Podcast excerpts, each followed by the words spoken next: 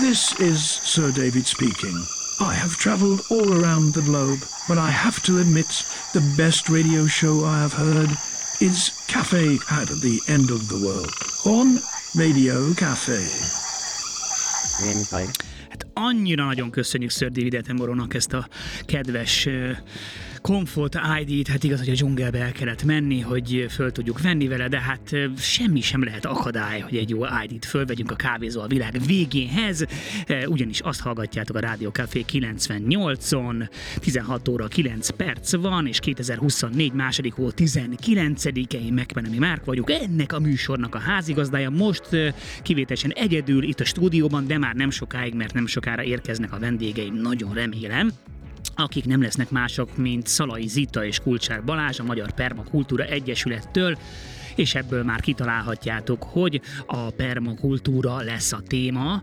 Öm, nem tudom, hogy mennyien hallottátok már ezt a kifejezést, bízom benne, hogy most már azért egyre többen, egyre gyakrabban fordul elő a magyar médiában is a permakultúra, mint téma, sajnos még mindig sokan csak béna viccek formájában foglalkoznak vele, pedig ez egy nagyon-nagyon komoly és nagyon jó dolog, és egy olyan dolog, ami szerintem abszolút a, jövő, jövő irányát mutatja a számunkra, mert hogy a lényege az a természettel való ö, szoros együttműködés, és ö, úgy az együttműködés vele, közben nem tesszük tönkre, de mégis ö, ki tudunk venni belőle, de Engedjétek meg, hogy így a műsor elején egy kicsit ö, szakmaibb legyek, és, és a Wikipédia szószedetét beolvassam nektek ezzel kapcsolatban, mert ugye a permakultúra egy eléggé összetett dolog, nehéz ö, röviden megfogalmazni, hogy, hogy miről szól, bár erre fogunk majd egyébként kísérletet tenni a műsorban, és azért azt előre ö, helyezem, hogy én magam is nagy követője vagyok ennek a, ennek a, a műfajnak, vagy ágazatnak, vagy, vagy, vagy nem is tudom, majd, majd mindjárt keresek rá valami megfelelő eh, kifejezést. El is végeztem egyébként egy, egy permakultúrás tervező tanfolyamot még tavaly nyáron, amiből sokat okultam, pont egyébként eh, a Magyar Permakultúra Egyesületnél, de már korábban is nagyon sokféleképpen használtam én eh, a kertemben a, a permakultúrát. Eh, Na de jöjjön is akkor ez a, ez a megfogalmazás. Tehát a permakultúra eredetileg az emberi élőhelyek és a mezőgazdasági rendszerek olyan tervezése, majd kialakítása, mely a természetben zajló ökológiai folyamatokat utánozza, veszi mintául. A rendszer minden egyes elemét annak szükségletei, általa nyújtott hasznok és alapvető tulajdonságai által összehangoltan illeszti az egészbe. A részek közti szinergia, a hulladék, az energia, valamint az emberi munkaerő szükséglet minimalizálásával valósul meg.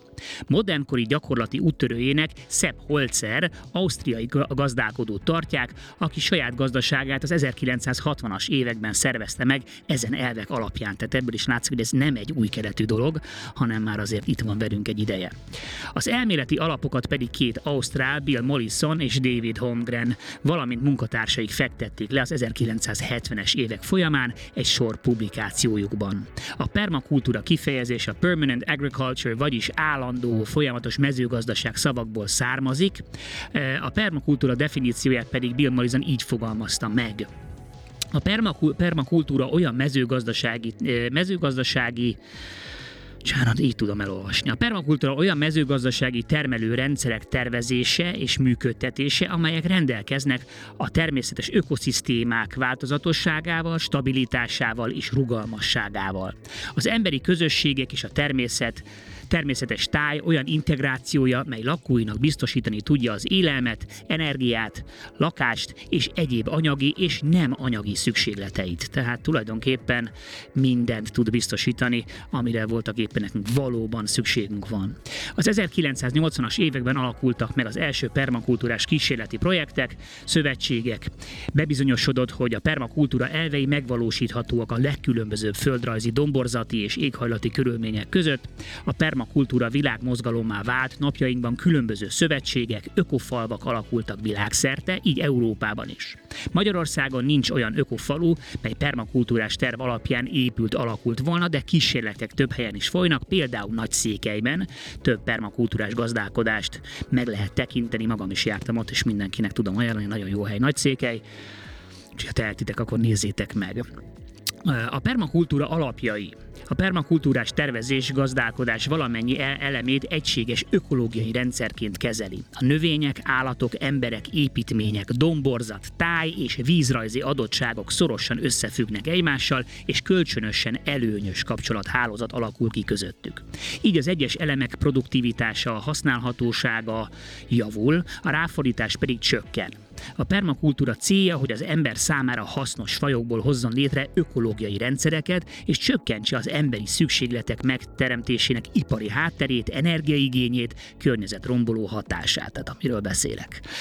A perma, permakultúra nagyon fontos, három alapelvre épül, ezek a következők. A föld bioszféra védelme, az emberek védelme, a javak igazságos elosztása. Tehát ez is mutatja, hogy ez egy egy olyan irányzat, ami túlmutat az ökológián. Tehát itt ez egy olyan rendszer, ami egy egész társadalmi struktúrát javasol a követőinek, tehát egy olyan, egy olyan módszerről van szó, amit akár a gazdálkodáson, a kerten kívül más körökben is jól lehet alkalmazni. Én is próbálom egyébként az életemben viszonylag sok helyen alkalmazni ezeket az elgondolásokat, mégpedig azt, hogy az ember ne, ha valami probléma van az életében, valami nehézség, akkor ne feltétlenül abba fektessen energiát, hogy annak ellene menjen, vagy azt megszüntesse, hanem próbálja meg megnézni, hogy milyen módon tudja ezt a maga javára fordítani annak a, annak a dolognak az erejét, és ezt, ezt a gazdálkodásban nagyon sokféleképpen lehet használni, de, de mondom, az élet minden területén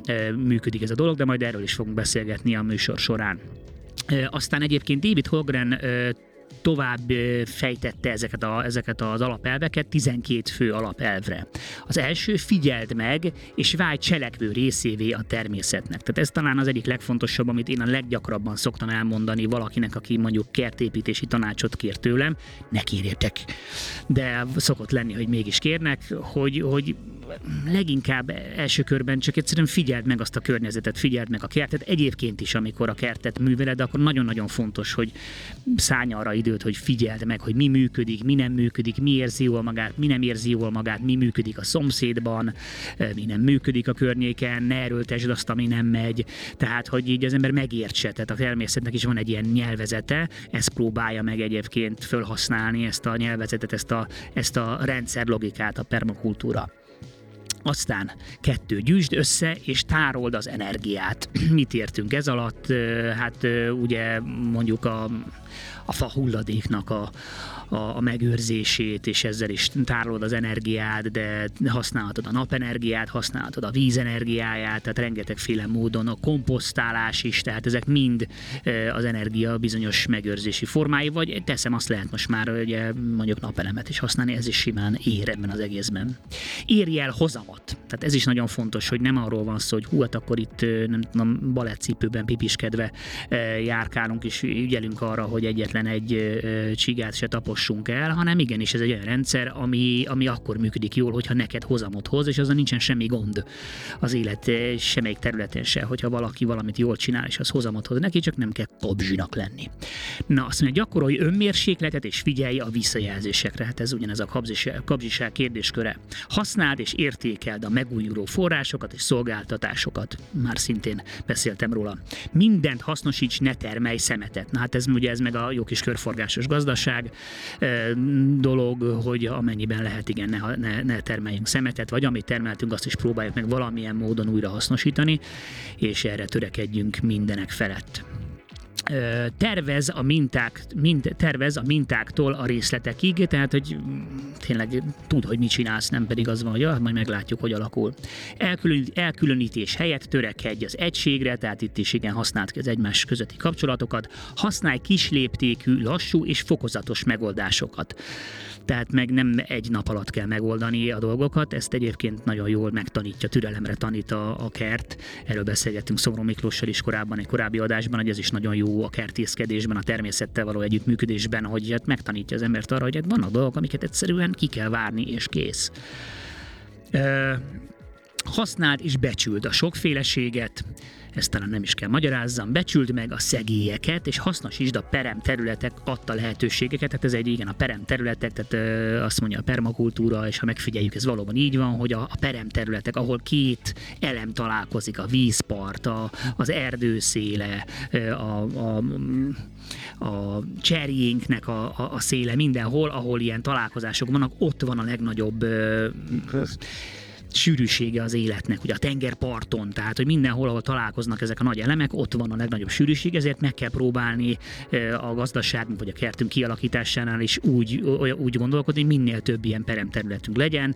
Teszem azt egy gyakorlati megoldás, hogyha mondjuk a gepünk mellé egy évelő ágyást tervezünk, akkor ne egyenes vonalban, hanem minél inkább hullámzóan alakítsuk ezt ki. Ez egyrészt sokkal természetesebb hatás fog kelteni, nekünk is jobb lesz ránézni, de ilyen szempontból is jobb, mert a biodiverzitást jobban indukálja az egész. Ö, igen, és akkor a végül a 12. pont, figyeld a változást, és használd ki kreatívan. Hát ezt is említettem, hogy igen, hogyan lehet ezeket a változásokat, vagy esetleges problémákat a saját javadra fordítani. Tehát, hogy ez így... Nagyon röviden, talán egy kicsit homályos még így, de semmi gond, mert pont ezért fogunk majd erről hosszasan beszélgetni a műsor hátralevő részében Kulcsár Balázsral, a Magyar Permakultúra Egyesület új elnökével és Szalai Zitával, hogy ezeket így körüljárjuk, de természetesen nagyon kíváncsi vagyok arra, hogy nektek mi a véleményetek, hiszen ez egy élőadás, és akkor tök jó lenne, hogyha e, tudnánk kommunikálni. Bízom benne, hogy ezt már mindenki tudja fejből, de ugye a telefonszámunk az 0636 980 980, ez lehet használni Viberes kapcsolatfelvételre, eh, Whatsappon, vagy sima SMS-ben is tudtok írni, én itt figyelgetem a kijelzőt, és hogyha jön és olyan, ami a témához illik, akkor azt biztos, hogy be fogom olvasni, de egyébként Messengeren is ránk tudtok írni. A lényeg az, hogyha van ezzel kapcsolatban kérdésetek, vagy hozzászólásotok, akkor azt nagyon szívesen várjuk. Engem például egyébként érdekelne az, hogy hallottatok-e már eh, a permakultúráról, vagy használtátok-e már bármilyen formában egyébként tényleg bárhol lehet, tehát volt itt már olyan vendég, aki, aki a belvárosi bérházának a gangján permakultúrás szemlélettel termeszt mindenfélét, tehát hogy tulajdonképpen nincsen semmi határa attól, még hogy te itt laksz a városban is lehetsz permakultúrás, szóval érdekelne, hogy ti használtatok-e bármilyen permakultúrás módszert, az se gond, hanem teljes mértékben permakultúrást, hanem csak mondjuk egy-egy elemet kihasználva én magam is így, így vagyok még vele, nem mondanám magam teljes mértékben permakultúrás kertésznek, vagy gazdálkodónak, vagy bárminek, de igyekszem minél több elemét felhasználni. Meg egyébként egy csomó olyan eleme van, amihez én is úgy jutottam el, hogy magamtól a kertemet megfigyelve jutottam erre a konklúzióra, és aztán láttam, hogy ja, hát itt, itt van már egy, egy, egy, egy irányzat, ami ezt, ezt megfogalmazza, és én is így találkoztam a permakultúrával, úgyhogy majd egyébként a, a vendégeinket is megkérdezzük, hogy ők hogy kerültek a permakultúra vonzás körébe, és mi az, amit legjobban szeretnek benne, és mi az, amit használnak, de mondom, várunk tőletek is akkor hozzászólásokat. Sziasztok, Puskás Peti vagyok, ez pedig itt a kávézó a világ végén. Túl késő ahhoz, hogy ne legyünk legyünk optimisták. Az marra az a szlogen egyébként. Köszönjük szépen, Peti. Igen, mi is nagyon, nagyon szeretjük. Ian Bartus Ertrantól származik egyébként az idézet, egy francia környezetvédő, és, és ő, ő mondta ezt egy interjúban hogy már túl késő van az, hogy ne legyünk optimisták.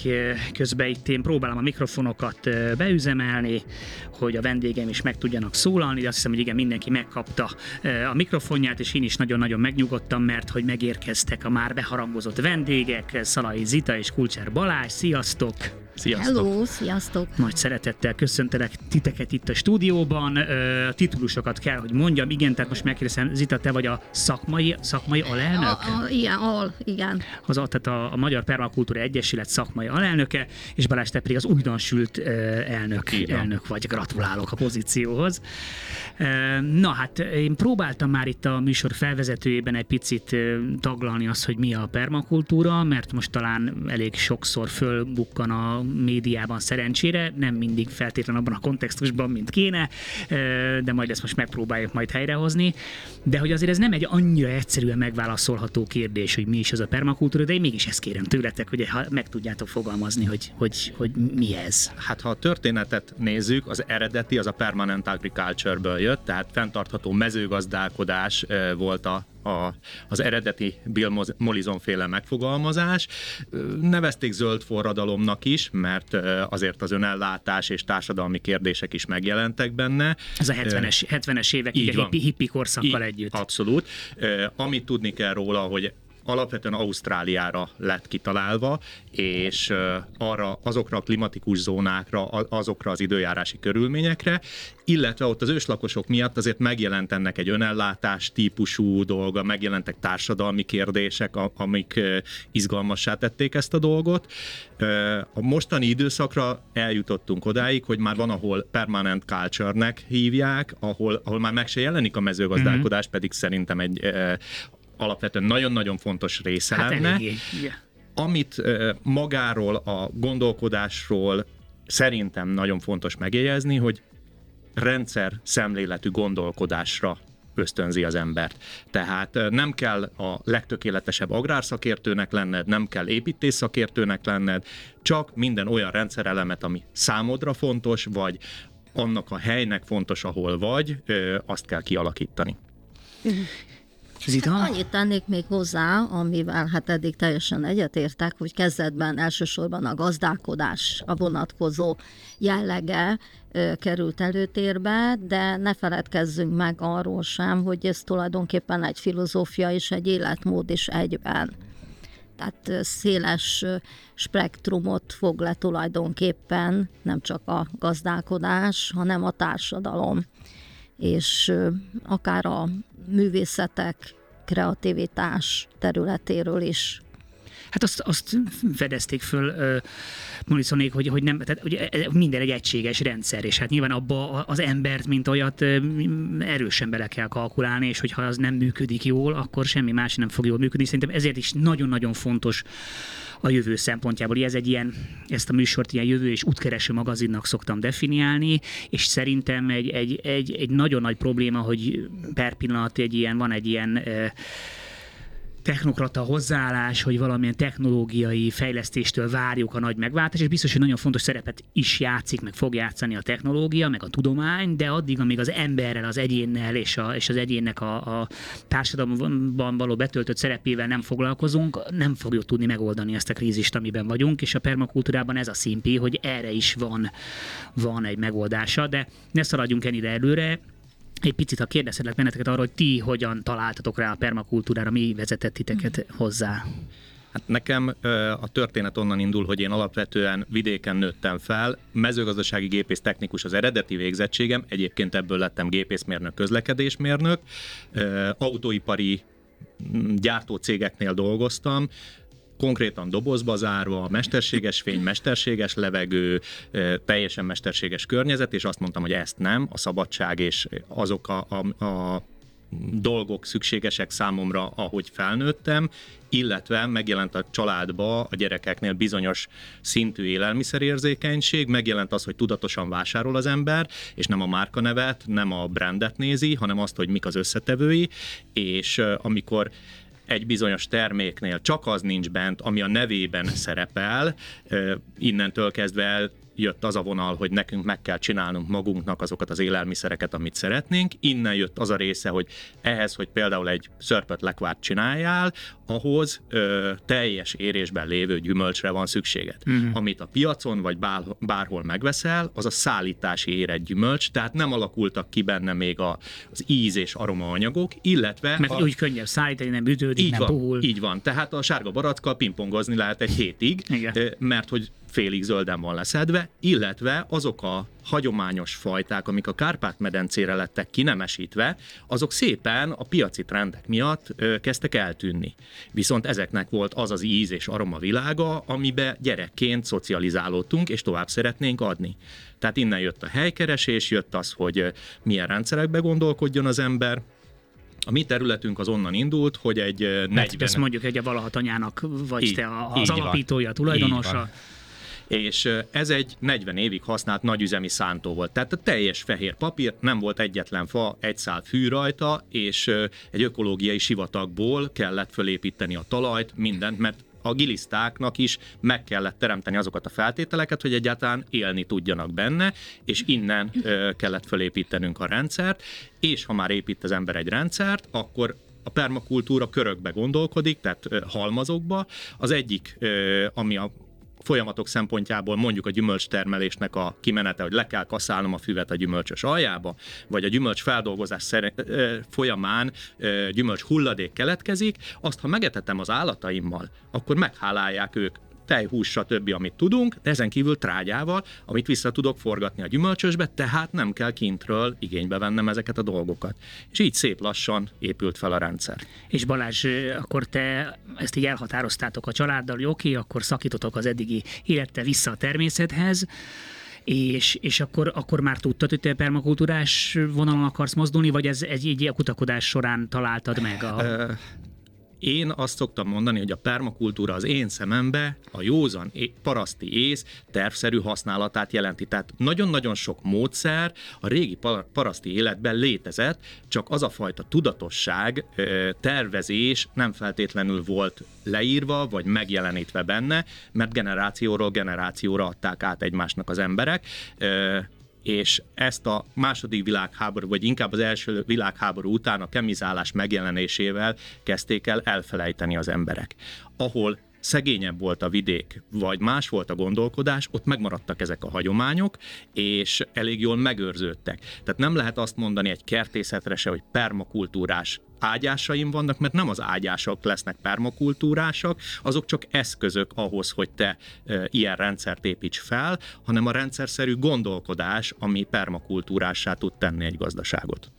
De mi volt az a, mikor volt az a pillanat, amikor te azt mondtad, na, akkor én, hogy én permakultúrás módszereket Az akarok. első pillanattól nálunk ez megjelent, mert a természetvédelem nekünk mindig is fontos volt. Tehát a madárvédelem, állatvédelem, ahogy mondtam, nem voltak giliszták, nem voltak madarak, amikor oda kerültünk, hiszen egy halott táj volt. És az volt egy nagyon-nagyon megdöbbentő, hogy a semmit, magyarul egy üres száltóföldet bekerítettünk. És idővel a kerítésből kezdtek el kinőni a gyümölcsfák. Hm. Hát azért, mert a madarak nem tudtak hova máshova leszállni, és a gyümölcsevő madarak leszálltak, elpottyantották a magot, és kikeltek a kerítésből a gyümölcsfák. Tehát ezek mind-mind olyan jelek voltak, ha figyel az ember a természetre, ő regenerálódni próbál. Ha ezt a regenerációt egy picit irányítom, tudatosan abba az irányba formálom, ami nekem jó, akkor ez alapvetően jól működik. Zita, te hogy találtál rá? Hát nálam ez nem volt annyira romantikus. Kérek egy kicsit közelebb Ökológia és fenntartható gazdálkodási rendszereken rendszerek tanszéken tanítottam én ökológiai gazdálkodást, és az ökológiai gazdálkodás egyik irányzatai között szerepelt egy ilyen, hogy permakultúra. És nagyon érdekesnek találtam, nem csak én, hanem az akkori főnököm is, és szorgalmazta, hogy esetleg ezt érdemes lenne oktatni. Azonban abban az időben ez nem jelenhetett meg csak úgy egyszerűen, hogy ez a tárgy permakultúra, vagy permakultúrás gazdálkodás, hanem ennek az volt az elnevezése, hogy az ökológiai gazdálkodás irányzatai. Uh-huh. És hát tulajdonképpen ezen belül a létező irányzatok között elsősorban a permakultúra került oktatásra. Hát emellett még a biodinamikus gazdálkodás is, mint létező irányzat, amit egyébként, hát ha nem is olyan sokan, de azért művelnek, és érdekes téma. És mi volt az, ami, ami szerelemre gyújtott kifejezetten a hát- permakultúra iránt? Hát megmondom őszintén, a Bill Morrisonnak a Global Garden Art című filmje. Tehát ez a sorozat, ez különböző klímazónákon keresztül vezeti végig a nézőt. A, és hát bevezet minket azokba a csodálatos titkokba, ami lehetővé teszi azt, hogy eltérő klímazónán az alapelvek mentén működni tud egy rendszer. És ez a kettő, ez nagyon fontos volt, hogy vannak holisztikus, vagy azt is mondhatnám, hogy globális szintű alapelvek, amik viszont lokálisan hatnak, és lokálisan teszünk azért, hogy azok működjenek. És hát ez egy kimeríthetetlen kincsesbánya, tárháza a különböző megoldásoknak és hát hiába gondoltam, hogy igen, hú, akkor ezt is elolvasom, azt is, ezt is megnézem, az nincs vége. Tehát olyan világ nyílik meg előttünk, és nem csak a gazdálkodás, hanem hát számos dimenzió szempontjából, ami tényleg kimeríthetetlen.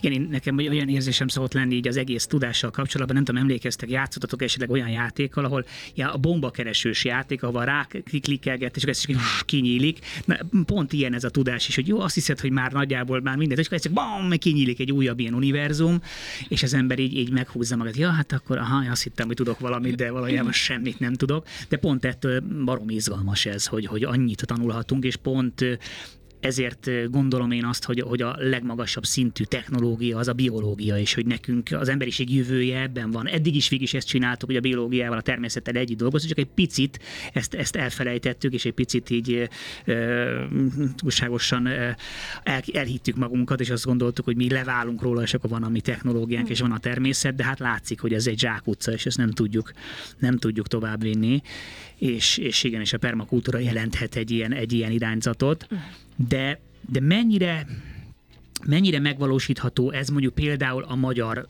magyar viszonylatokban, mert hogy ahogy említettétek, és ugye ez egy ausztrál uh, rendszer, azért ott, ott lehet tudni, hogy azért mondjuk nem, a csapadék azért lényegesen több, sokkal gyorsabban teremnek meg a dolgok, tehát mennyire lehet ezt átültetni a mi nagyon sajátságos és eléggé szélsőséges klimatikus viszonyainkra?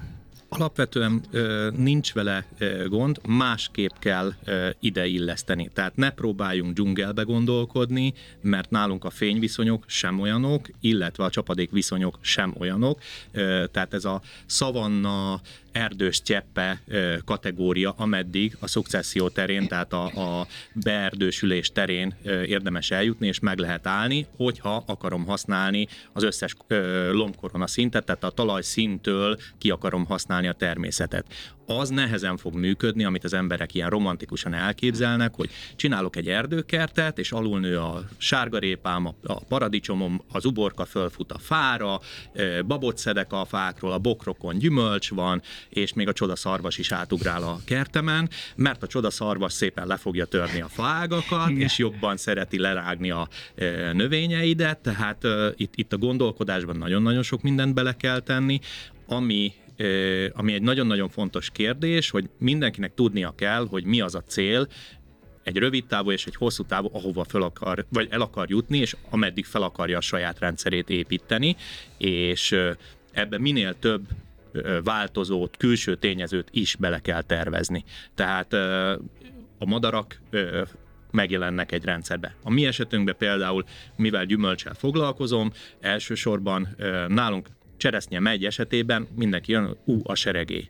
A seregély konkrétan most a hétvégén láttam az első seregélyeket megjönni, tehát február 17-től nagyjából május eleje közepéig, amikor neki áll érni a cseresznye, a seregé nálam dolgozik, és összeszedi azokat a kártékony rovarokat, ami nekem káros lenne a természetben. Az én feladatom az, hogy abban az időszakban, amikor érik a gyümölcsöm, akkor rávegyem őket, hogy ne a szomszédhoz menjenek, mert akkor a szomszéd nem fog nekem örülni, hanem menjenek olyan táplálékra, vagy vonuljanak tovább, mert egyébként az átvonuló seregélyek azok, akik a gyümölcsöt eszik, akik itt maradnak fészkelni, és ez nagyjából az érési szezon második hetétől megvalósul, azok már több állati fehérjét fogyasztanak, és onnantól kezdve már nem kártevők megint nekem, tehát ha, ha ilyen szemszöggel nézi az ember, akkor, akkor tud velük tervezni.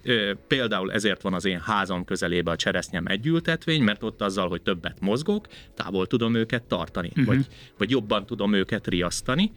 Egyébként a többi területen hasznosak. És ez mondjuk mennyi idő, amíg te erre rájöttél, mert gondolom, hogy ezt, ezt, ki kell, ezt erre rá kellett jönni, egy párszor elvitték a, a termést. Hát, folyamatosan tervezés és újratervezésről szól a permakultúra. Tehát most nagyjából 15 éve csináljuk a gazdaságunkat, amik akkor a tervben szerepeltek, azokból nagyon sok minden megvalósult, és kiderült, hogy közben például a klímánk ez alatt a 15 év alatt érzékelhetően mennyit változott, most már jobban kezdenek megjelenni a mediterrán gyümölcstermőfajok, kezdünk ezzel tervezni, és nem tudjuk, hogy még mik lesznek, amik alkalmazkodnak, hogyan változnak például ezek a csapadékviszonyok, illetve úgy is változik az egész, hogy nulláról indult, 15 év alatt megnőttek a fák, nagyobb nagyobb lett az árnyékolás, változott a mikroklíma az építés miatt, tehát megint más fajoknál ez támogatólag működik, és ezért kell újra tervezni. Tehát itt a folyamatos tervezés és újra tervezésről is szól a dolog. Tényleg ez is egy nagyon fontos tanulság, amit, amit egyébként bárki, aki a, a természettel megpróbál együttműködni, hogy igen, tehát ez nem egy, nem egy állandó, konstans valami, van egy bevésed, ez így működik, ez meg nem működik, mert ez mindig, mindig, most aztán meg különösen nagyon-nagyon változik. Kerekes vicca vagyok. Vagyok. Kerekes vicca vagyok, és ez itt a kávézó a világ végén biztosan, hogyha hallgatjátok a kávézót, akkor tudjátok, hogy a mezőgazdasággal, meg az élemtermeléssel azért viszonylag sokat szoktunk foglalkozni, mert ugye e, hiába vitatkozhatunk arról, hogy belső égési motor, vagy elektromos autó, vagy hidrogénautó, hogyha nincs mit ennünk, akkor ezek mind nagyon-nagyon gyorsan másod, harmadlagos kérdések válnak, és hát a permakultúra azért egy olyan irányzat, ami, ami a, az olyan élelmiszer termelést erősegítheti, ami nem teszi közben tönkre körülöttünk a világot. Na de hát kérdés az, hogy, hogy egyáltalán ettől függetlenül feltétlenül ez tud-e mondjuk olyan léptékben működni, mint, mint, a, mint, mint a mostani ipari mezőgazdaság. Mert ugye a szkeptikusok mindig azt mondják, hogy jó, hát ez szép és jó, hogy mondjuk, mint a valaha tanyán, egy kis tanyán, egy családi birtokon valaki ezzel elbohóckodik, ha van erre energiája, de hogy ezzel azért, mint tudom, közel 10 milliárd embert ilyen ö, módszerekkel nem lehet etetni. Nem tudom nektek erről mi a véleményetek. Szerintetek lehetne 10 milliárd embert etetni ökológikus ö, módszerekkel? Én úgy gondolom, hogy a, a permak kultúrának bizonyos elemei beemelhetők. Látok arra esélyt, hogy, hogy bizonyos módszerek, bizonyos elemek belopakodjanak, beóvakodjanak az iparszerű mezőgazdasági rendszerekbe, vagy akár csak a monokultúrába is, hiszen hosszú távon az élő rendszerek megbosszolják magukat, ilyen például a talaj. A talaj is egy élő rendszer, és hogyha folyamatosan intenzíven van használva, művelve, rágyázva, kihasználva pontosan, akkor hát itt a regeneráció és a regeneratív mezőgazdaságnak bizony nagyon komoly esélyei vannak, és én ebben látom a permakultúrának a jelentőségét, hiszen a permakultúrának a földhasználata, művelése, a talajmegőrző szemlélete, illetve a talaj éltetése, ugye ez ugye egy, egy olyan gondolat, amiben az élet maga benne van, tehát hogy úgy gazdálkodok vele, hogy a talaj élő rendszere ne sérüljön, hanem, gaz, hanem gazdagodjon. Tehát ha már csak ezen a ponton is megközelítjük, akkor már én látok arra esélyt. Nyilván ez nem megy egy csapásra. Másrészt pedig a rendszer nagyon horizontális, tehát a iparszerű mezőgazdasági rendszer, a permakultúra rendszere az vertikálisabban építi fel a gazdaságát, a kertjét, tehát a tér kiterjed a vertikális szintre is. Ezt, ezt fejtsétek ki, mert Akár a fáknak az alkalmazásával, fákcserjék, bokrok, többszintű termesztési rendszernek az alkalmazásával, és hát azt is hozzá tehetjük, hogy ebben a pillanatban egy evolúció is elindul, mert a törzsünk is kiegyenesedik, igaz? Uh-huh. Tehát felfelé is tudunk tekinteni többféle értelemben. Igen, mert hogy, mert hogy jelenleg igen, az van, hogy a monokulturális termesztésben, hogy akkor igen, általában lent a földön valami termesztünk, gabonát, zöldséges, stb. Miközben a természetben, hogyha megnézzük, akkor ugye egy erdő, ugye mindig az a, a példa, az erdőben ugye hét, hét szint van összesen, ami, ami, ami, ahol élnek különböző élőnek, és a permakultúra ezt próbálja kiaknázni, hogy akkor jó, akkor miért tegyünk be ezekre a, ezekre a szintekre olyan növényeket, amelyek a hasznosak a számunkra, tehát hogy végül is nem próbáljuk megakadályozni a természetet abban, hogy azt csinálja, amit egyébként csinálna, csak cseréljük ki esetleg ezeknek az elemeit.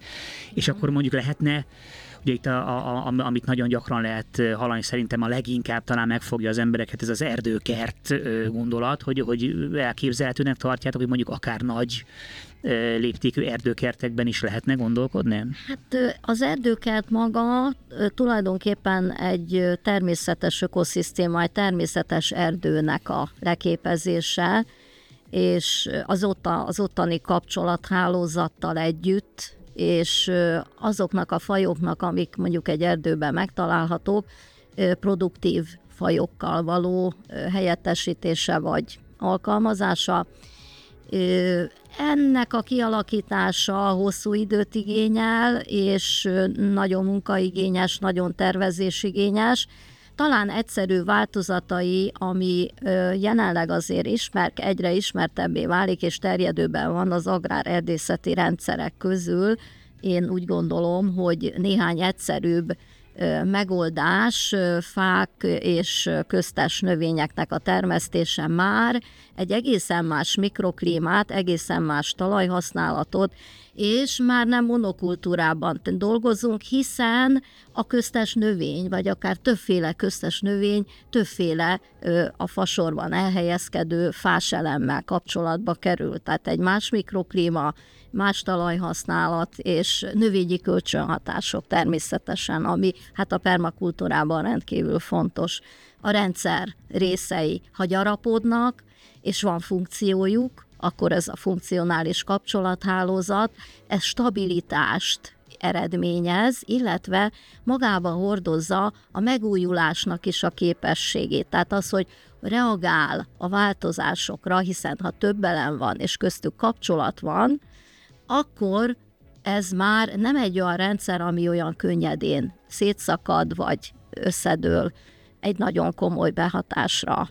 Mert hogy hát most ez egy nagyon fontos téma, mert hogy ott, is hagytuk abba a, a hírek előtt, hogy igen, hogy változik a klíma, tehát most tényleg a saját bőrünkön évről évre érezzük, hogy minden változik, és igen, és egy ilyen rendszer, ami, ami több lábon áll, kvázi sokkal-sokkal reziliensebb, sokkal inkább ellenáll ezeknek a változásoknak, és talán igen, ez vonzó lehet, hogy, hogy ellentétben mondjuk, hogy, hogy felállítsunk egy ellenpéldát mondjuk a klasszikus monokultúrás ö, ö, ipari mezőgazdaságban van egyfajta terményük, ami általában egy nemesített növénynek a klónja, ami azt jelenti, hogy ó, persze nagyon egyszerűbben lehet vele, vele bánni, mert akkor jó, ezt elvetettük, mindent ugyanazokkal a gépekkel leszületeljük, de bármiféle probléma lép föl, bármiféle betegség, az az egész terményünket letarolja. Míg, hogyha egy vegyes kultúrában gondolkodunk, akkor ott van az az előny, hogy még ha egy elem sérül is, akkor is van még azon kívül másik, másik elem is.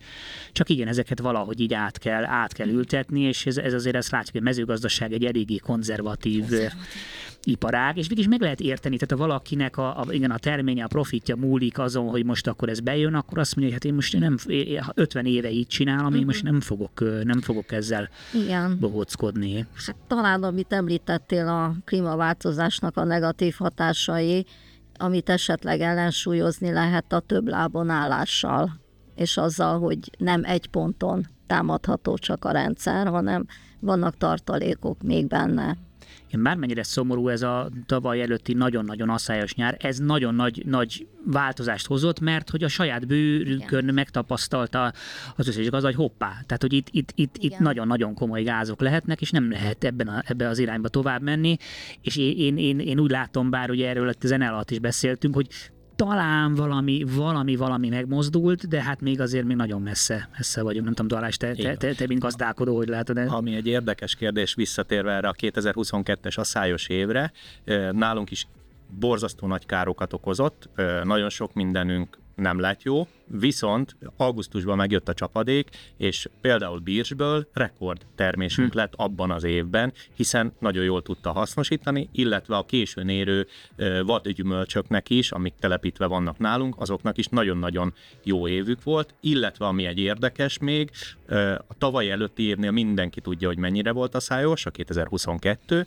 viszont nálunk a 2023 23-as év sem volt sokkal csapadékosabb, csak sokkal jobb elosztásban volt a mhm. csapadék. Uh-huh. Tehát a 2022-es évben áprilisig egész jó csapadék volt, áprilistól augusztusig semmi, viszont augusztustól megjött a csapadék. A tavalyi évben nagyon jó eloszlással volt ez a csapadék, tehát a termesztési szezonban jól tudott hasznosulni, de mennyiségében minimálissal volt több, mint a 22-es év. Milyen És érdekes. ez nem ment át, mert a médiában nem jelenik meg, hiszen hú, minden nap esik az eső, nem tudunk menni nyaralni, nem tudunk menni a Balatonra, mert felhős az idő, fúj a szél, ez nem jó, de, de összességében ez az agráriumban ezt is tudja jelenteni.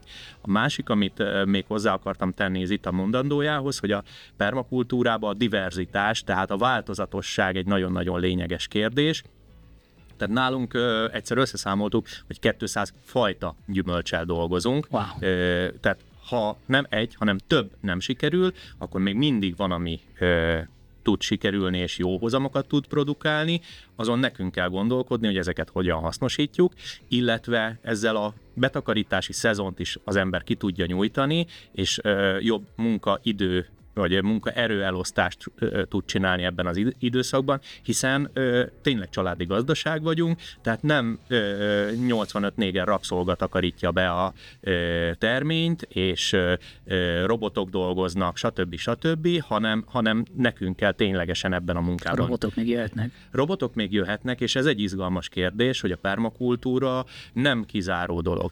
Tehát ö, én magam is gondolkodom azon, hogy például drónos permetezést ö, hogyan tudok bevezetni, tehát mi tanúsított biogazdaság is vagyunk, lehetne használni bizonyos olyan növényvédőszereket, amik bióban vannak engedélyezve, például réz készítmények, most aktuális a ö, kiskertbe a lemosó permetezés, viszont én tudatosan nem használom, mert ö, amit a fára kijuttatok és öli rajta a gombát, annak egy része vagy a falevelekkel, vagy a permetezés során lejut a talajra, vagy És a ott is talajba, öli a gombákat. és ott is öli a gombát. Tehát nálam megjelentek a talajon a kalapos gombák, tehát jól érzik magukat, a talajban a mikorizagombák átszövik, és ezek közvetítik a tápanyagot a talaj és a ö, haszonnövények között. Tehát nem pusztítom őket, viszont meg tudom ö, jeleníteni akár a tápoldatoknak, akár a homeopátiás készítményeknek a használatát, amihez viszont, mivel nagyon-nagyon kicsi mennyiségről beszélünk,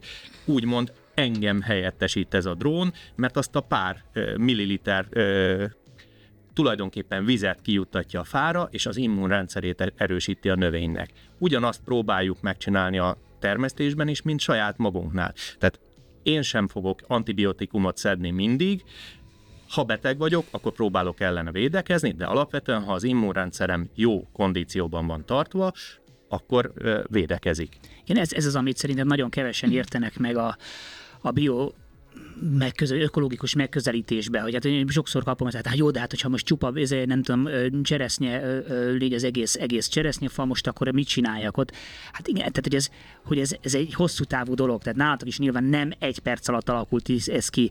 Szomorú Miklóssal beszélgettünk erről, hogy attól, hogyha valaki mondjuk tíz éven keresztül üti magát, dohányzik, iszik, stb., mm-hmm attól még, hogy nem tudom, abba hagyja ezt, és megeszik egy egy levél multivitamint, még nem lesz jó az immunrendszere, tehát ez évek, évek, évek, és, és, és, és, és akkor sem biztos, hogy egyébként a, a, a siker. Tehát ez, ez, ez nagyon nehéz benne. Így van, illetve nagyon jó, hogy a cseresznye legyet mondtad, mert ha megismered annak az életműködését, akkor tudod, hogy az a fa alatt pár centi mélységig a talajban telel.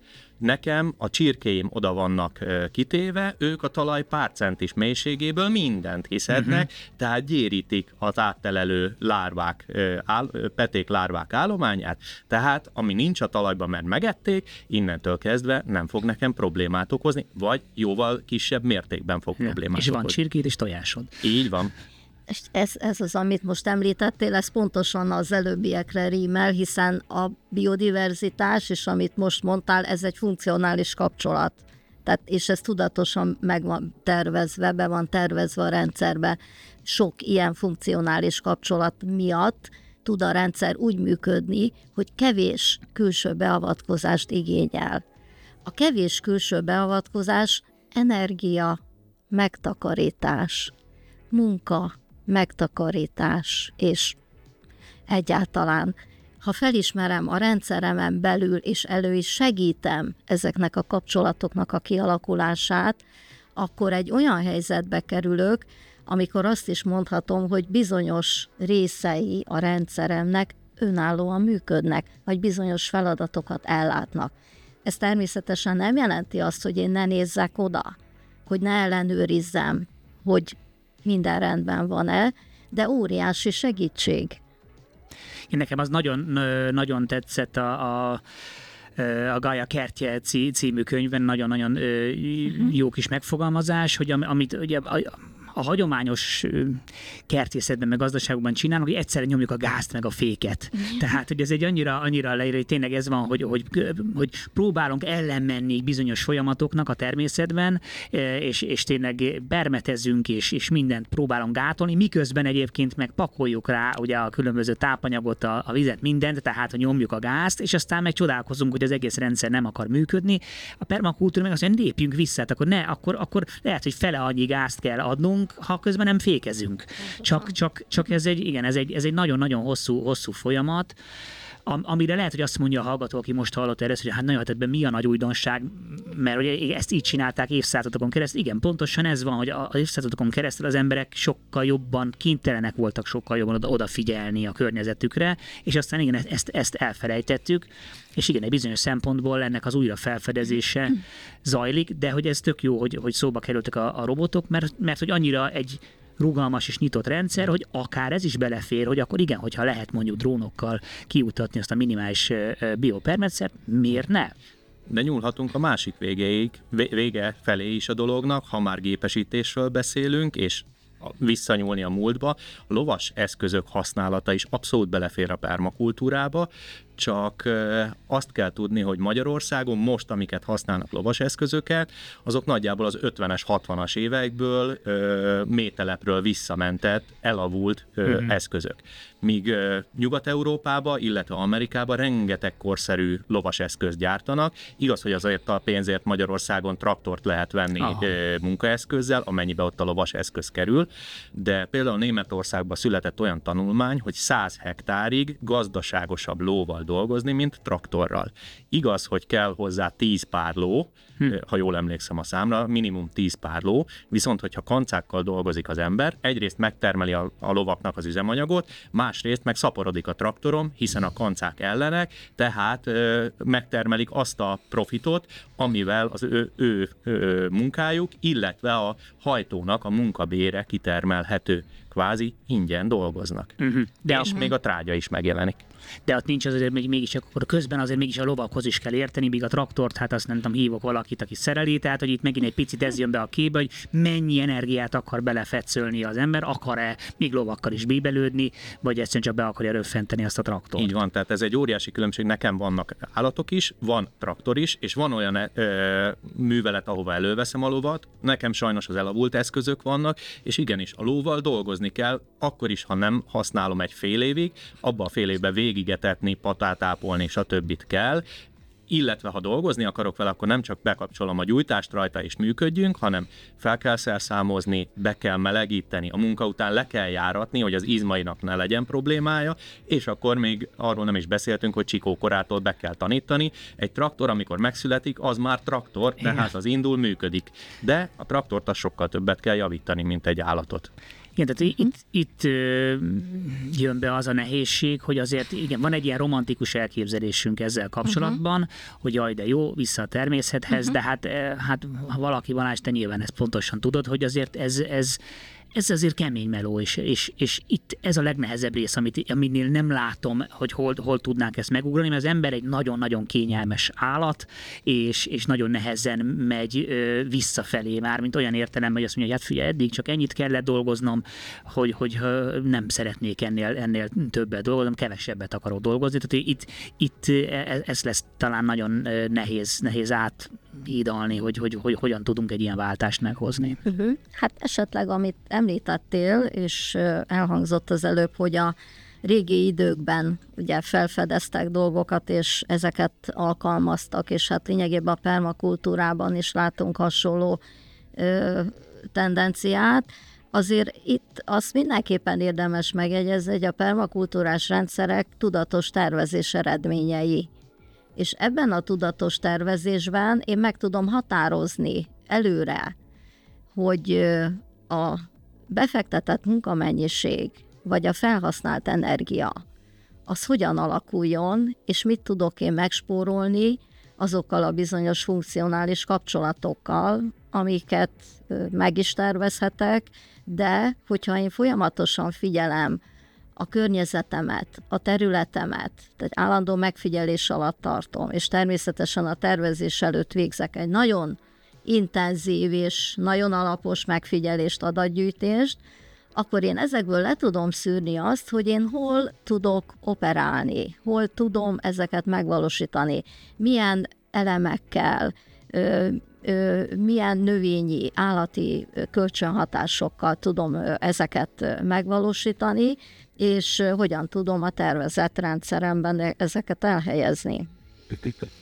Hát igen, és akkor itt, visszakanyarodtunk az egyes ponthoz, hogy igen, megfi, megfigyelés. Tehát egy megfigyelés, ami szintén egy, egy, egy nagy hiányossága ennek a modern társadalomnak, mindent azonnal akarunk a legkisebb befektetett energiával, és hát igen, ezen is, ezen is változtatni kell, de hát közben meg, meg igen, mennyivel él, élvezetesebb. Tehát én, én a kerttel kapcsolatban is ezt szoktam elmondani, hogy iszony, az egyik legfontosabb teendő, hogy ezen csak menjen ki a kertbe, és bóklásszon, és nézzen körül, és egyrészt élvezze, hogy ott van, nem mindig a munkát lássa, másrészt közben olyan megtanul kertül, és akkor sokkal Ez könnyebb lesz, lesz boldogulni. No.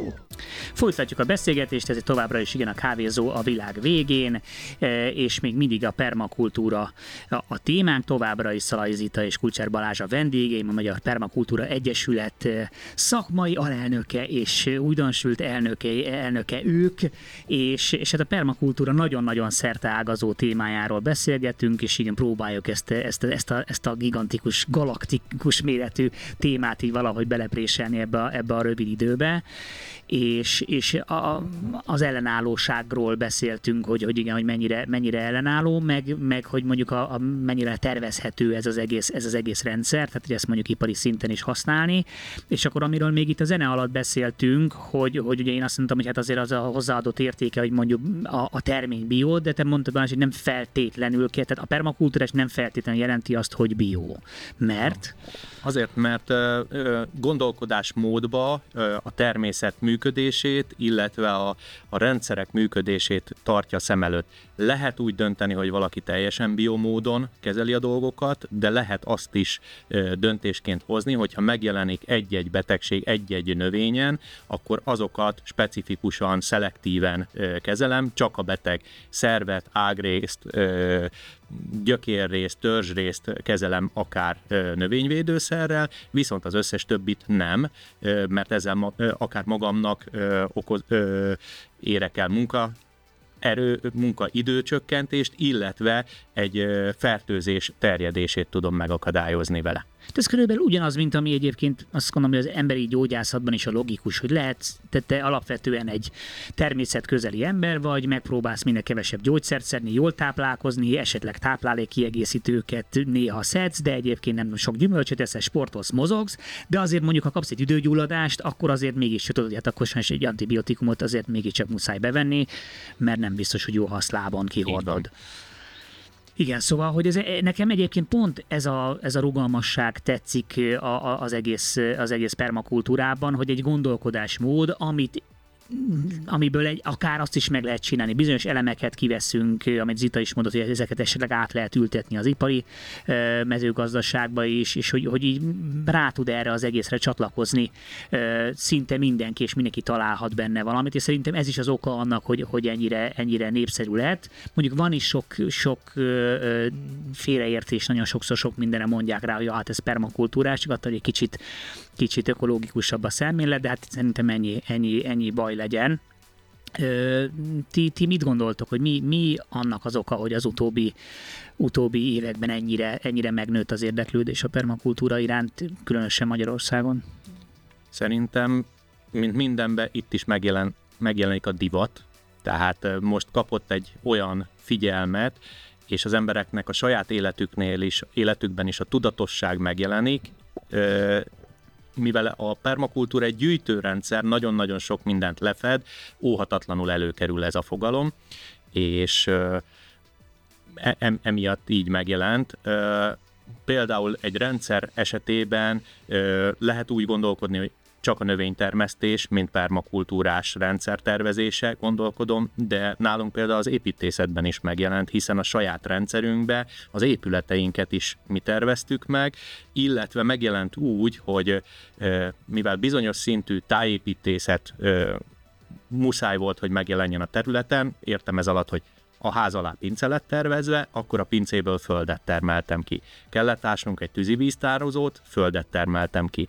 Normál ö, esetben az ember mit gondol? Egy kertes házas övezetbe, kitermeltem földet, hívok egy fuvarozót, elszállítatom.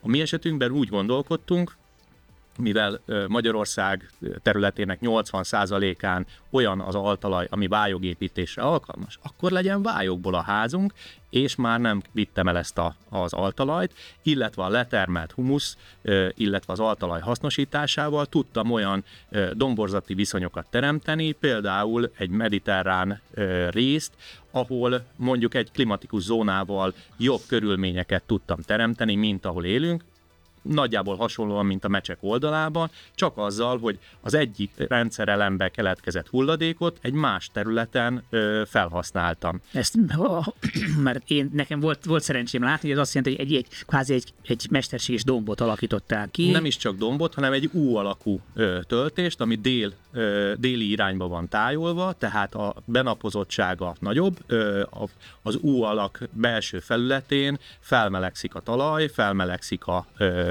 gyep, és a az árnyékoló hatás miatt a domb az északi széltől, illetve a téli hidegtől védi, és télen sincsenek olyan erős fagyviszonyok, tehát itt nekünk a füge, a pisztácia, a pekándió és egyéb mediterrán fajok abszolút jól érzik magukat, annak ellenére, hogy nem erre a klímára valók. Tehát akkor tehát itt, itt jutottunk el oda, hogy ez a gondolkodásmód más területeken is alkalmazható. Tehát itt az építkezésben, a, a kialakításban van-e még esetleg bármilyen terület, ahol szokták alkalmazni a permakultúrát? Én úgy hallottam, hogy akár még üzleti, üzleti, üzleti modellje is van. Üzleti modellekben is alkalmazható, és kérdezted, hogy miért népszerű. Szerintem manapság nagyon sok az útkereső fiatal, vagy akár idősebb, és... Itt egy kicsit tudsz közelebb nem emiatt, nyugodtan ragad magadhoz. Tehát sok az útkereső, nagyon, nagyon sokan gondolkoznak abban, hogy vidékre költöznek, és ezt meg is teszik, és úgy gondolják, hogy a gazdaságokat, vagy a kertjüket, vagy akár az élő helyüket, életterüket tulajdonképpen a házzal együtt a permakultúra alapelvei mentén fogják felépíteni, és hát tulajdonképpen így egy egységes egészet hoznak létre. Az önállátás ebben a szempontból nagyon fontos, hiszen a permakultúra egyik alapgondolata az, hogy a nagy divers rendszerből nagyon sok olyan termény jön ki, ami hasznosítható a, a felhasználó, a gazdálkodó számára. Az építészetben, és, és hát tulajdonképpen a tájtervezésben, a tájépítészek közül is nagyon sokan érdeklődnek a permakultúrás tervezés iránt, hiszen a tájban való gazdálkodás és a tájban való tervezésnek egy nagyon alkalmas eszköze, nagyon alkalmas módszere, ami miatt hát sok tájtervező vagy tájépítész is érdeklődik iránta, ami szerintem kitűnő gondolat. Mit, tud, mi, mit lehet egy tájtervező, tájépítésznek alkalmazni a permakultúrából? Hát talán a formavilágot, hiszen a kiindulási pont a tervezésben a természetes formáknak a követése legalábbis a permakultúrás rendszerben, ami nagyon gyakran nem öncélú, hanem hát tulajdonképpen a formai elemek az energiáknak az áramlását és a rendszernek a hatékony kihasználását teszik lehetővé ezáltal még egy dolgot hozzátennék, ha már itt az energiákról, meg a domborzatról szó uh-huh. ö, került. Ö, vannak eszközök, ahol például a csapadék megfogására alkalmas tájépítészeti ö, munkák meg tudnak jelenni, mert ö, akár egy ö, domboldali terület esetében is, hogyha azt elértem, hogy a talajomba minél több ö, csapadék beszivárogjon, akkor a talaj nagyon jól akkumulálja ezt a vizet, és utána, ahogy párologtat, a mikroklíma nagyon jó marad a területen. Illetve, ha körülvettem a területemet egy mezővédő fásítással, egy fasorral, nagyobb sövényel, stb., akkor a szélnek a sebességét, ö, a szélnek a hatását meg tudom törni, ezzel megint a harmadképződést tudom elősegíteni, tehát a mikroklímám jó lesz Viszont másik oldalról meg van, amikor a szélnek a hatását erősítem, vagy kihasználom, mert a szélnek van egy olyan jótékony szárító hatása, hogy a, az éjszakai har, vagy a hajnali harmatot leszárítja a levelekről, és a faleveleken nem jelenik meg a gombabetegség, hiszen az életkörülmények nem olyanok, mint amik nekik optimálisak lennének. Tehát mindig a célfüggően ö, használom ki ezeket a tájépítészeti vagy permakultúrás ö, elemeket, eszközöket. Igen, igen ez, ez volt, amit tanultunk a, a permakultúra tervező tanfolyamon, hogy mik azok, az, eleme, az ember megfigyeli ezeket az elemeket, amik rendelkezésre állnak, és aztán ezeket hogyan tudja, hogyan tudja hasznosítani. Számomra egyébként nagyon furcsa, hogy egyáltalán valaki úgy vágjon bele mondjuk egy építkezésbe, vagy egy, egy, egy gazdaságnak a kiépítésébe, hogy ezeket a dolgokat nem veszi figyelembe. Mindig megdöbbenek, amikor látok mondjuk egy új házat, ahol, ahol nem vették figyelembe, hogy hol kell fel a nap, hol megy le a nap. Tehát hogy ezek mind annyira fontos szempontok, és hogy, hogy egy ilyen beruházásnál ezt valaki ne vegye figyelembe, számomra ez, ez, ez döbbenetes, de Hát ilyenek az emberek még mindig. Még az építészetnél az, a, én nekem már az okozza a legnagyobb döbbenetet, amikor egy megrendelő azt mondja, hogy tervez nekem egy házat. És az építész tervez neki egy házat, holott a megrendelő tudná azt, hogy ő hogyan él milyen ö, helyiségekre, milyen életterekre, milyen nagyságú terekre van szüksége ahhoz, hogy az ő családja működjön. Példának mondanám, nálunk ö, például a hálószoba az tényleg hálószoba, én ö, azt merem mondani, hogy világosba a saját hálószobámat nem látom, mert reggel sötétbe kelek föl, este sötétbe megyek aludni, tehát nekem teljesen lényegtelen, hogy ö, az ágyamon kívül mi van benne, meg a szekrény, illetve a szekrénybe sötétbe tudjam kivenni a cuccaimat. Ugyanígy nekünk az életünkben a nappali az egy nagyjából lényegtelen helyiség, nekünk a konyha és az étkező kombinációja, ami a fő élettér, illetve vannak azok a kis kuckók, ahol a párom és én a számítógép melletti éjszakai dolgozást folytatjuk. Ezek a pici terek fontosak. A sötét cella. Hát nem feltétlenül, mert nálunk például az enyém az abszolút nem a sötét cella, mert pont kifele néz, illetve a másik, hogy egy darab tömegkájhával fűtjük ki a házat, és ez, ez még egy nagyon lényeges, hogy a haszonvételeknél nálunk nincsen erdő. Viszont a gyümölcsösbe vannak halott fák, keletkezik meccési hulladék, ami aprítékként gyönyörűen elég, csak folyamatosan fűteni kell. Tehát ülök a számítógépem mellett, és ott van mellettem a tömegkájha, és negyed óránként egy-egy e, ilyen szemétlapáttal kell ráraknom aprítékot, vagy éppen karvastagságú ágdarabot, és ezzel kifűtjük a házat, aminek e, nagyon jó a hőtartó képessége, mert 80 centis vályogfalról beszélünk, illetve maga ez a tömegkályha másfél-két tonna között van, tehát nagyon jól ö, működik, ö, nagyon jól tudja tárolni a meleget, és minimális fűtéssel működünk, és nem kell tüzelőt bevinni a rendszerbe, és mindez a gyümölcsösnek a hulladéka, ami az én szempontomból haszonvételként jelent meg.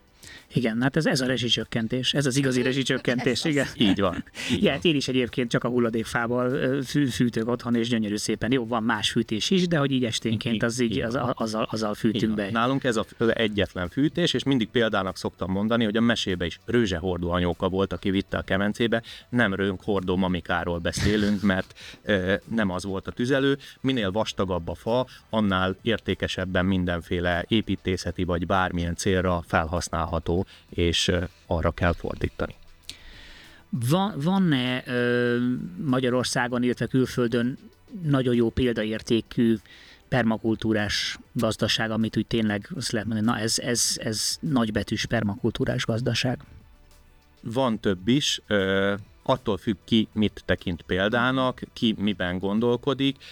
Árutermelő rendszerek esetében is megjelenik, bár ott, ott azért nehezebb beilleszteni, tehát a, a saját példánkból kiindulva nálam mindig megkérdezik, hogy ha permakultúrás a te akkor miért sorba vannak ültetve a fák, mert hogy az erdőben sem sorban nőnek, és megint csak a rendszer szemléletű gondolkodás, hogy azért van sorba ültetve, mert különben hogyan tudom lekaszálni és bebálázni a sor közben növekvő füvet, amit egyébként az állataim etetésére használok, mert az én fáim azok még kicsik ahhoz, és nincs arra egy pásztor, hogy legelő gyümölcsösként tudjon működni a rendszer, ahol egész évben legeltetve az állatokat tudom működtetni. Franciaországba, vagy ö, Svájcba, Olaszországban vannak olyan gazdaságok, amik nem permakultúrásként indultak, de akár 300-500 éve ugyanannak a családnak a kezelésében vannak. Ott már vannak tényleg olyan öreg gyümölcsösök, ahol akár tényleg ez a természetszerűség megjelenik, ott csak ápolni kell, de tudnám mondani példának, ami egy épített rendszer, Seppholzernek a, az osztrák rendszerét, ami, ami egy, egy nagyon-nagyon jó rendszer, de megint csak nem adaptálható Magyarországra, hiszen egy hegyvidéki klímán teljesen más feltételekkel építette meg. Tanulásra viszont abszolút jó. Tudom. Én azt akartam még így, így, így hozzáfűzni az esőre, amikor mondtad, és most eszembe jutott, hogy szerintem hogy nagyon kevesen tudnak, és én is a, a PDC-n hallottam ezt először, hogy Magyarország tulajdonképpen a határán van a sivatagosságnak a, a, abból a tekintetből, hogy mennyi csapadékunk esik, mert hogy mindenki azt gondolja, hogy hát ez a vizek ország, hogy itt vagyunk egy bedencébe, az egy dolog, hogy folyik ide be, meg még több ki, de hogy az eső mennyiségünk, a csapadék mennyiségünk az nagyon-nagyon kevés, tehát nekünk nagyon speciálisan kell. Mm kell gazdálkodni vele, és ez, ez igen, ezért nagyon fontos, hogy mit csinálnak a vízzel. Béla kertjét említhetjük meg, Bai Bélának a kertjét, tehát több mint 30 éve ö, ö, alakította ki a kertjét Tápió szelén, ami hát gyakorlatilag egy nagy erdőkertnek nevezhető, és az ő nevéhez fűződik még, amit te az előbb nagyon, Balázs nagyon jól összefoglaltál a mikroklíma alakítása a tereplasztikával, tehát ezt ő több helyen is megvalósította a gazdaságában, hiszen hát síkvidéken gazdálkodott, és számára a mikroklíma alakításában elsősorban a fák, tehát az erdőkertrendszer és a megszakításokban termesztett különböző haszonnövények, van a minta mesterségesen kialakított tavak és vízgyűjtők azok, amelyek a mikroklimát kitűnően tudják befolyásolni, alakítani. És számos olyan ötlete, gondolata van, ami hát ez könyvek formájában is megjelent, úgyhogy javaslom, hogy akit komolyan érdekel, akkor a gyakorlati fogásokat innen nagyszerűen el tudja sajátítani. Igen, és ő ráadásul végigjárta azt, hogy mi az, ami nem működik. Tehát az egy nagyon Ez fontos az. dolog, hogy mindig beszélünk arra, hogy mi működik, de a legtöbbet abból tanul az ember, hogy mi az, ami nem működik, Pontosan. és én, én azt szeretem az ő könyveiben, azt uh-huh. is mhm. leírja. Hát ezt kipróbáltam, ez itt nálunk baromira nem jön be. Igen, tehát ő nagyon őszintén, és Bill Morrisonnak a nyomdokait követve ö, hozta létre a rendszerét, ö, útmutatta Bill Morrison útmutatásai alapján, és pontosan eb, e, a Bill Morrison utasításaiba, vagy elméletében az is benne van, hogy próbáljunk ki minél többet, és akkor azt válasszuk ki, ami a legjobban működik, és ez így Bélánál ez teljes mértékben bevált ez a módszer. Lassan a végéhez érkezik sajnos a beszélgetésünk, de mindig azzal szoktam zárni, hogyha titeket is megkérdeznének, hogy hogy ha már a jövőről szól valahol ez a műsor, hogy ti ti hogy látnátok legszívesebben az emberiség jövőjét? Miben látnátok az emberiség fenntartható jövőjét? Hogyan képzelnétek el a dolgokat így 10, 10 év, 20 év távlatából? Egy ilyen egyszerű kérdéssel így a végére. Hát én a saját szerepünket ott látom, hogy ezek a permakultúrás rendszerek, kisgazdaságok, akár kertek, ezek oázisként tudnak működni, és csak látja a szomszéd akár kertvárosban, akár gazdálkodóként, és ha csak apró csírákat sikerül a fejükbe beleültetni, és apró pici dolgokat kipróbálnak maguknál, nem lesz ugyanolyan tökéletes vagy ideális a rendszerük, mint amit mi felépítünk magunknak, de azzal már a méret nagyság kapcsán olyan változásokat tudnak elérni a természetes állapotok visszaállítása felé, amivel abszolút útjelzőként tudunk működni. Illetve a másik ilyen nagyon-nagyon fontos, hogy a, azok a kísérletek, amivel akár meghonosítunk új élelmiszernövényeket ezen a vidéken, vagy visszanyúlunk régi fajokhoz, fajtákhoz, esetleg gyomnövények táplálék szintű használatát elővesszük, ezzel ki tudjuk nyitni azt az ollót, hogy mennyi és milyen változatos az a táplálék növényi vagy állati forrás, amit fogyasztunk, innentől kezdve az, a Földnek az eltartó képessége teljesen másképp tud hasznosulni.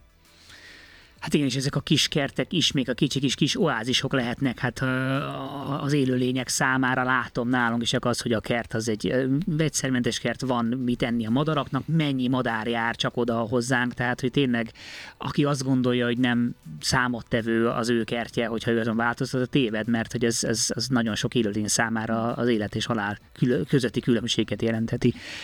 Zita, te, te hogy, hogy látod az emberiség jövőjét? Egyetértek a valamit most itt elhangzott, amit Balázs mondott. Én úgy gondolom, hogy mindannyiunknak érdemes meghatározni a saját helyzetünket és a céljainkat, és hogy hogyan megyünk ezek felé, a célok felé.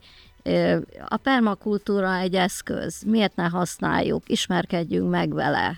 Tehát csak jót tudunk onnan meríteni, és ezt a saját javunkra, a saját gazdagodásunkra, vagy esetleg egy kis közösségnek a javára is tudjuk fordítani.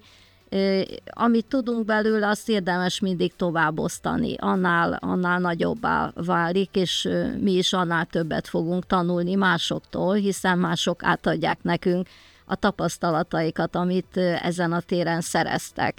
Tehát így tudunk, én úgy gondolom, hogy tovább haladni kis magvakból, kis közösségekből, egyre nagyobb egységek felé Hát nagyon-nagyon szép végszó. Még annyit azért muszáj oda bigyeszteni a végére, hogy, hogy a Magyar Permakultúra Egyesület, tehát valakinek felkeltettük az érdeklődését, akkor erre keressen rá, és meg fogja találni. Számtalan tök jó kis rövidebb, hosszabb tanfolyamaitok vannak, mindenféle esemény, tehát akit ez érdekel, biztos, hogy fog találni olyat, ami, ami érdekli őket, illetve a, nem tudom, a Valahatanyára is el lehet menni látogatóba, ezt is nagyon-nagyon jó szívvel tudom ajánlani. Magam is jártam ott, úgyhogy nagyon szépen köszönöm, hogy itt voltatok. Nyilván még órákig tudnánk beszélgetni, csak van. Még a klubfoglalkozásokat mondanám havi egyszer, és ott olyan is van, hogy amit szeretnének hallani, olyan témákat is fel lehet vetni, tehát erre is van lehetőség. Na, tehát lehetőségek tárháza online, végtelen. Online. Na, és ráadásul online, úgyhogy, úgyhogy keressetek rá, gazdálkodjatok permakultúrásan, bárhol kert, ha nincs kertetek a városban, ott is Akkor lehet, is. igen, mindenhol lehet, igen, ezt, ezt, ezt implementáljátok, ezt a gondolkodásmódot, és hallgassatok továbbra is a Rádiókafét, illetve ismétlést tudjátok szombaton, 10-től délig, és aztán pedig kerül föl az információs szuperstrádára az adás, és vissza tudjátok hallgatni. Köszönöm szépen még egyszer, hogy itt voltatok. Sziasztok! Köszönjük a meghívást. Sziasztok! Sziasztok!